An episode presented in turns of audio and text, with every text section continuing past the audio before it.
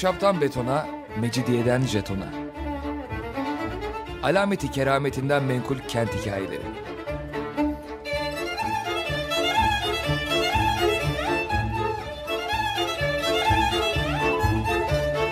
Hazırlayan ve sunan Pınar Erkan.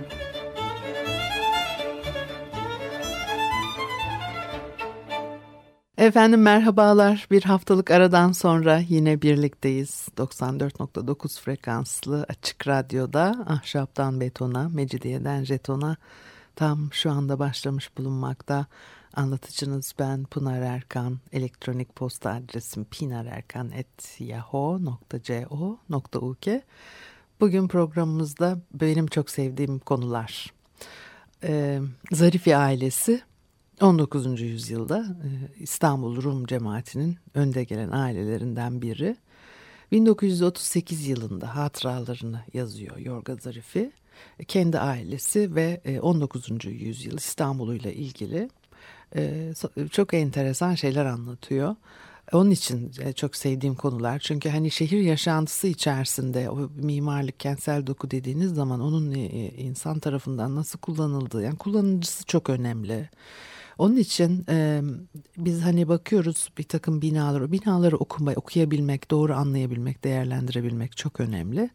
Onun için de e, e, o dönemde insanların detayıyla bu yapılarda şehir içerisinde nasıl yaşadıkları e, ve e, bunu nasıl aktardıkları e, çok kıymetli şeyler bunlar. E, Zarifi ailesinin e, bilinen en eski üyesi Paşa Limanı eski adıyla Alonia adasından ıı, geliyor İstanbul'a. 1786 yılında İstanbul'da yaşıyor. Gayet varlıklı biri. İki evi varmış. Biri Fener'de, diğeri Arnavutköy'de. E, kışları Fener'de, yazları Arnavutköy'de. Fener'deki ev taştan, e, Boğaz kıyısındaki ev ahşaptan. E, Yorga Zarifi e, o zamanın insanları ahşabın daha sağlıklı olduğunu düşünüyorlardı diyor hem ucuz hem e, depreme dayanıklıydı. Estetik açıdan da göze hoş görünüyordu. Ahşap teknikle yapılan evlerde büyük pencereler açmak mümkündü. Bu önemli bir şey çünkü o devirlerde insanların e, yaşamının büyük bir kısmı evlerinde geçiyor. Camdan dışarı seyretmek önemli bir e, eğlence. Zarifi Bey'in Sultana adında bir eşi varmış, bir de oğlu her sonbaharda Arnavutköy'deki yazlıktan şehre yani Fener'e dönüyorlar. O devirde e, Fener'deki konutların bir kısmı tabii günümüze ulaşmadı. Zaten 1980'lerde Haliç'i gözleri gibi mavi yapmak isteyen Dalan'ın e, sahildeki mahalleleri yıktırmasıyla sahil dokusu tamamen gitmiş oldu. Çünkü yalı tipi yapılar burada da var. Boğaz gibi değil ama e, herhalde Zarifilerin de böyle bir konutu varmış burada. Fener'deki evler sadeydi ama cepheleri kale görünümündeydi diyor Yorgo Zarifi. Çünkü bu şekilde güven e, sağlıyorlarmış. Diyor ki ev genel olarak e, talep edilen standartlara uymuyorsa mal sahibi binasını mutlaka e, taştan olması kaydıyla şatoya benzer bir şekilde güçlendiriyordu. Bu konaklarda tabii aile hazineleri de saklanıyormuş. Eskiden e, Pera'da oturan biri Fener'e gitmek için yola çıktığında eski köprüden sağa döner dönmez farklı bir manzara ile karşılaşırdı diyor.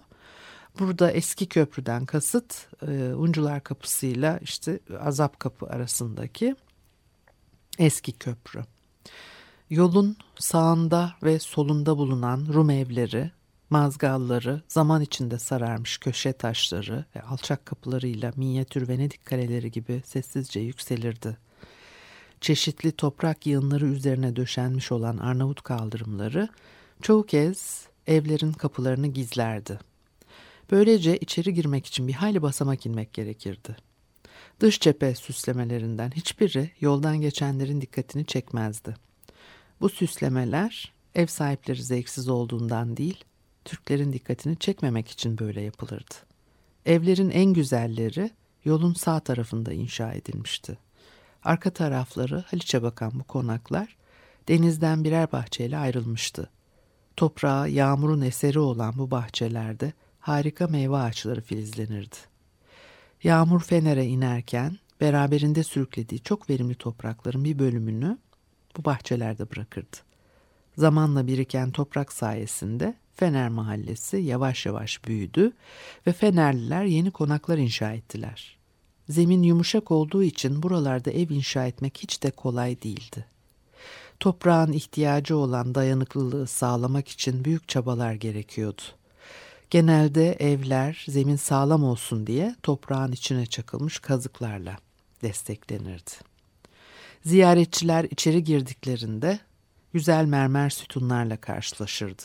Bu sütunlar dışarıdan bakıldığında insanın kafasında canlandırdığı yoksulluk ve yoksunluk haliyle tam bir tezat oluşturuyordu. Ayrıca ziyaretçi ev inşa etmeye niyetlenen bir Hristiyanı bu kadar çok meşgul eden o sabit ve ezeli duygu sınavından kendi de geçerdi. Bu evlerin iç kısımları çok görkemliydi. Birinci kat biraz alçak, ikinci kat ise çok yüksek olur ve burada yabancıların kabul edildikleri odalar yani misafir odaları bulunurdu. Eskiler günlük yaşamlarını derli toplu olan alçak tavanlı katta geçirirdi. Kış aylarında bu katın tek bir mangalla ısıtılması çok daha kolay olurdu. Sıcaklığın tek bir yerde toplanması için mangalı yünlü bir kumaşla örttükleri yuvarlak bir masanın altına koyarlar ve ayakları örtünün altına gelecek şekilde masanın etrafında otururlardı. Bu şekilde mangal ayaklarını giydikleri kürklerse bedenlerinin kalan kısımlarını ısıtırdı. Bu ısınma şekline tandır denirdi diyor. Ee, Yorgo Zarifi'nin e, ifadeleriyle onu aktardım size. Tabii İstanbul'da yaygın olarak bir ısınma şekli var ve e, aşağı yukarı da e, herkes aynı şekilde ısınıyor. Rumların uzak geçmişlerinden e, gelen gelenekleri sürdürüldüğü için erkeklerin şahsi hayatı e, kadınlarınkinden bağımsızmış. Burada milattan önceki polilerde yaşayan vatandaşların günlük düzenine atıfta bulunuyor herhalde. Atalarımızın gelenekleri sürdürüldüğü için erkeklerin şahsi hayatı kadınlardan ayrıydı diyerek e, Türklerin mutlak erkek egemenliğiyle bunun hiçbir alakası olmadığını vurguluyor e, Yorgo Zarifi. Ve o dönemlerde her evde erkekler ve kadınlar için e, ayrı daireler bulunması çok normalmiş. E, bir de tabii e, günümüzün işlevine göre düzenlenmiş odalarına işaret ediyor. E, her oda belli bir ihtiyacı karşılar bugün. Halbuki eskiden bütün odalar birbirinin aynıydı diyor. Odada bulunabilecek tek eşya duvarları boydan boya geçerek çevreleyen kanepeymiş. Ve bu kanepede konuklar derinlemesine iki sıra halinde oturabilirlermiş. Bu dairesel eşyaya minder denirdi diyor. Ee, yani sedir düzeninden bahsediyor aslında burada veya sedir düzeni bir tür kanepeye mi evrilmiş? Bizans döneminin e, yatak divan mobilya tipini anımsatırdı diyor. Ayrıca e, üzerinde çok renkli altın süslemeler, büyük dolaplar, e, odanın duvarlarını çepeçevre dolanırmış. Dolaplardaki süslemeler genellikle çiçek, içi çiçek dolu vazo ya da meyve e, motiflerinden oluşuyor. Dolapların içine şilteler, çarşaflar, yorganlar işte düzenli bir şekilde istifleniyor. Bu basit odayı yatak odasına dönüştürmek için birkaç dakika yeterliydi diyor. Bizans düzeniymiş bu Yorgo Zarifi'nin anlattığına göre. E, zemini e, e, Galat kalasları denilen çok büyük latalarla kaplıyorlar. Hmm, Romanya'nın Galati şehrinden e, kaynaklanıyormuş bu zemin döşemesi. Evin başlıca büyük işlerinden biri e, bu tahta döşemeleri silmek, bir ev hanımının titiz olup olmadığını anlamak için tahta e, döşemenin temizliğine bakmak yeterliymiş. Ey gidi çocukken annemin kim olduğu lazım değil bazı insanlar için tahta olmayı temizlik zannediyor dediğini hatırlarım. E, zamanlar değişiyor, anlayışlar değişiyor. O zaman için çok e, bir titizlik göstergesi olarak görülen bir şey. Aradan 100 yıl geçiyor. Başka türlü değerlendiriliyor. Bir müzik arası verelim ondan sonra devam edelim.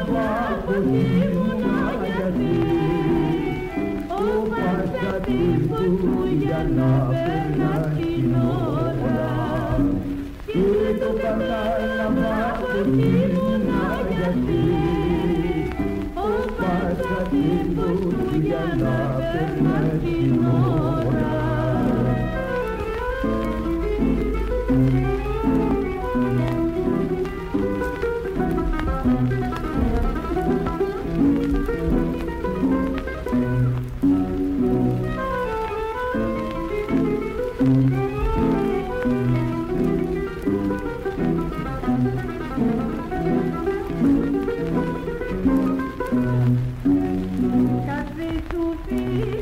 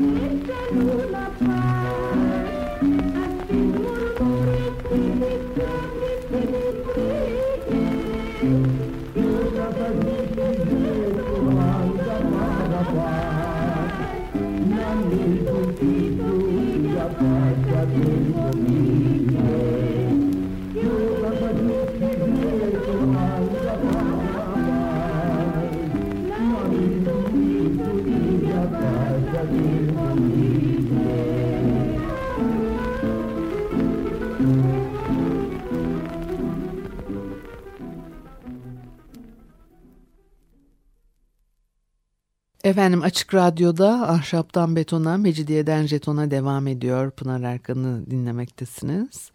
Ve e, Yorgo Zarifi'nin 19. yüzyıl İstanbul'unu anlatan e, e, anılarından e, size bir takım e, bilgiler aktarmaya çalışıyorum.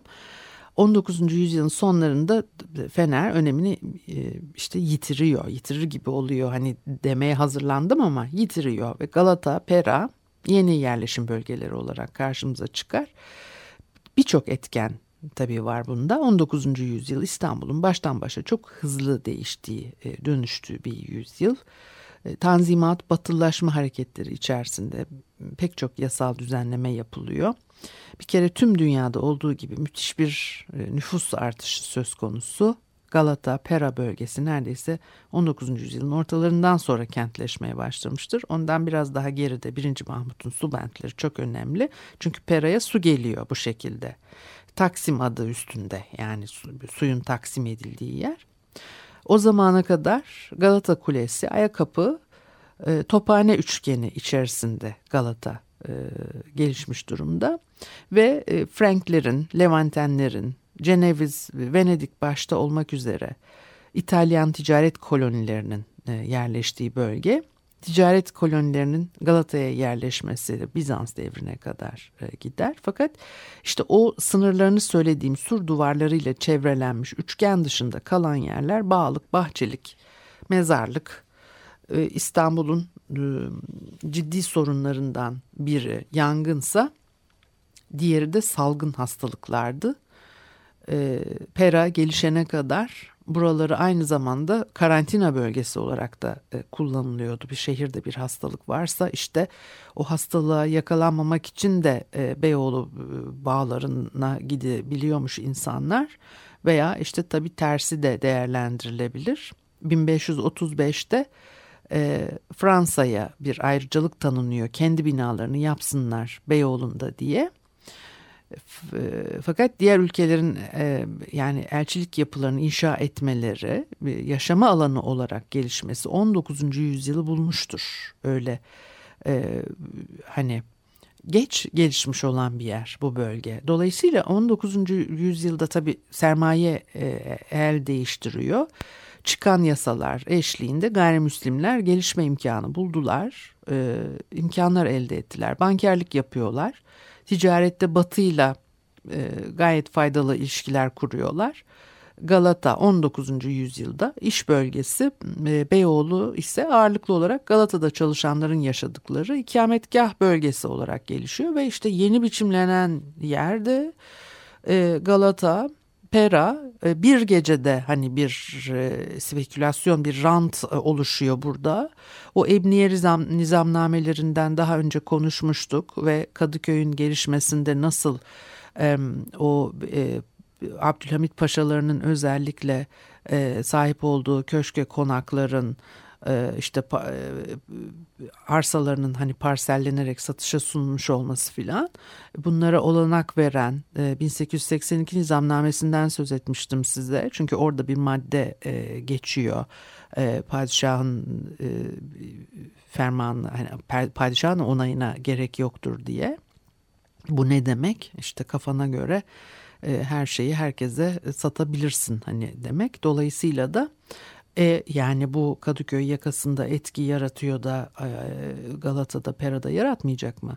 Zaten e, tabii 19. yüzyıl boyunca e, o sermaye e, gayrimüslimler tabii çok önemli e, bir işlev görüyorlar bu konuda. Kendileri de hem de o eğitim tabii önemli bir paradigma değişimi 19. yüzyıla ait o batıyla ilişkiler falan derken o cemaatler yükselecek kendi ulusal gelişmelerini sağlıyorlar e, ve o arada da e, nüfus da artıyor. Sığmıyorlar tabii ki e, Balat'a veya işte Fener'e filan. E, nereye gidecekler? Hem de artık e, de yeni imkanlarla bir e, varlık sahibiler.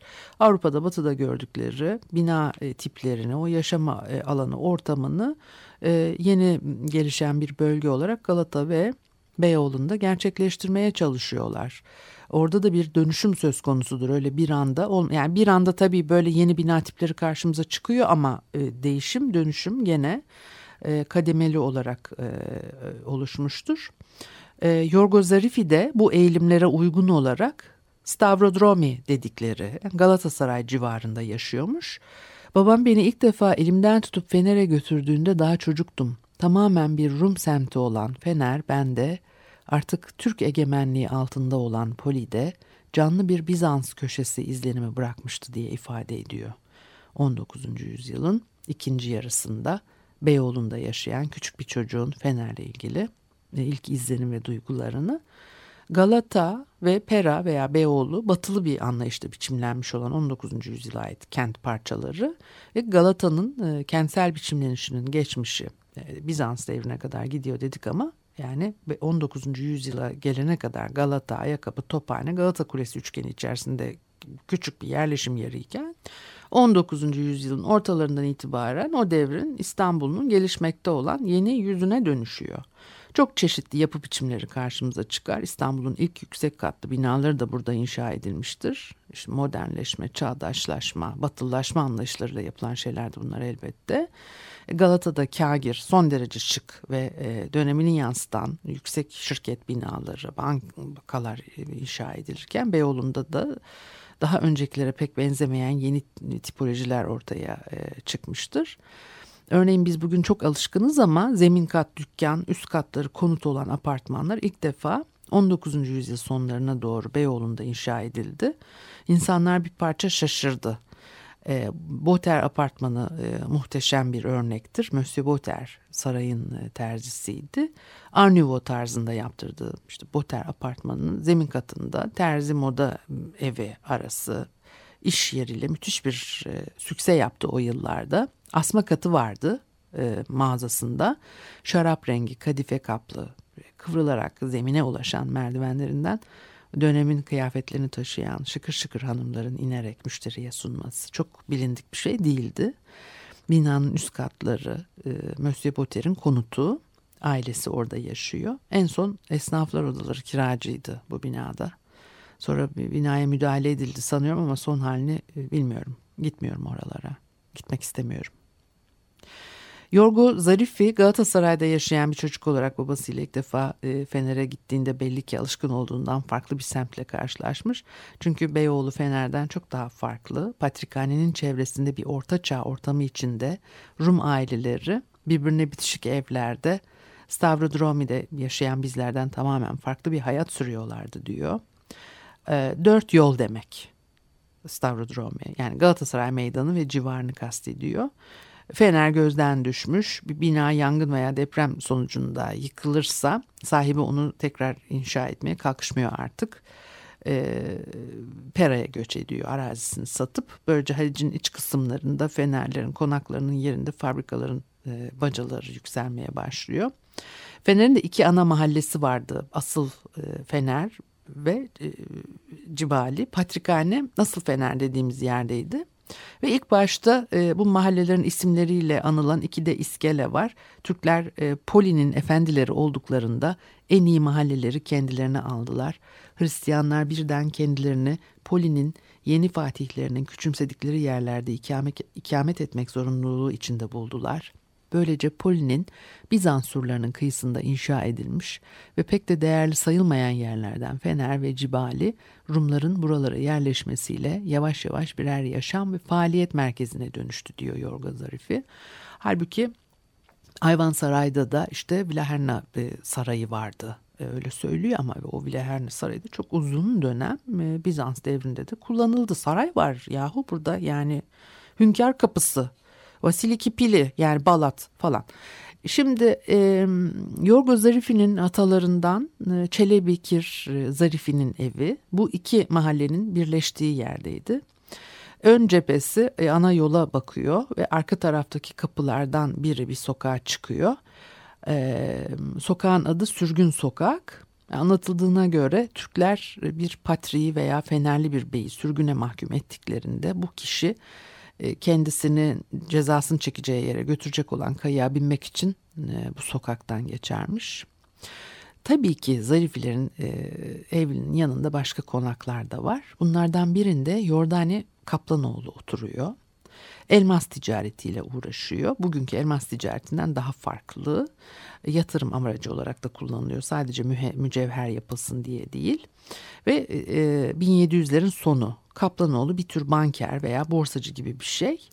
Mesela o devirde e, yatırım için kıymetli taşlar dışında kürk lahuri de biriktirilirmiş. Lahor şalı lahuri. E, ve bunları satın alanlar o devrin en varlıklı insanları. Çelebi Kir Zarifi'nin oğlu büyüyor. Komşusu Kaplanoğlu'nun kızıyla evleniyor. Sadece ticarette değil sosyal alanda da aktif insanlar bu insanlar e, Kaplanoğlu mesela Heybeliada'daki Panayya Manastırı'nı yeniden inşa ettirmiş. İmparator Paleologos'un e, eseri. Son Bizans imparatorlarından. Kaptanoğlu e, e, bu manastırı yeniden yaptırmakla tabii çok önemli bir iş e, yürütmüş oluyor özellikle cemaati için. İmparator İtalya'da kiliselerin birleşmesi için çalışırken karısı Maria oralarda başka kadınlara gönlünü kaptırır diye pek e, üzülüyor. Bu nedenle küçük kilise Meryem Ana'ya adanmış.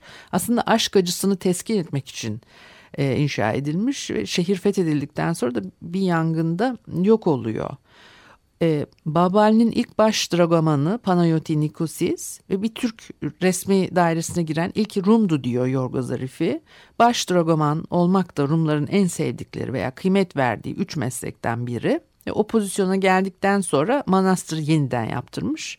Sonra 18. yüzyıl ortalarında yanıyor bina. İşte bu ikinci yeniden inşa sürecinde Kaplanoğlu, e, Mauro Cordatos ve Ypsilanti ile birlikte devreye giriyor. 19. Ee, yüzyılda e, Rumların hayatına ve İstanbul'un kentsel toplumsal yaşamı içerisinde e, neler olduğuna dair tekrar bakmak isterim. Daha yakından bakmak isterim başka bir programda. Bugünlük de bu kadar olsun. Haftaya görüşene kadar hoşçakalınız.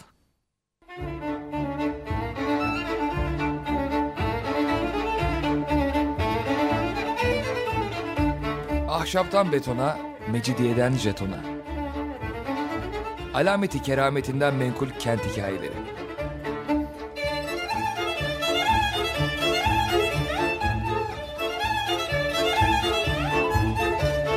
Hazırlayan ve sunan Pınar Erkan.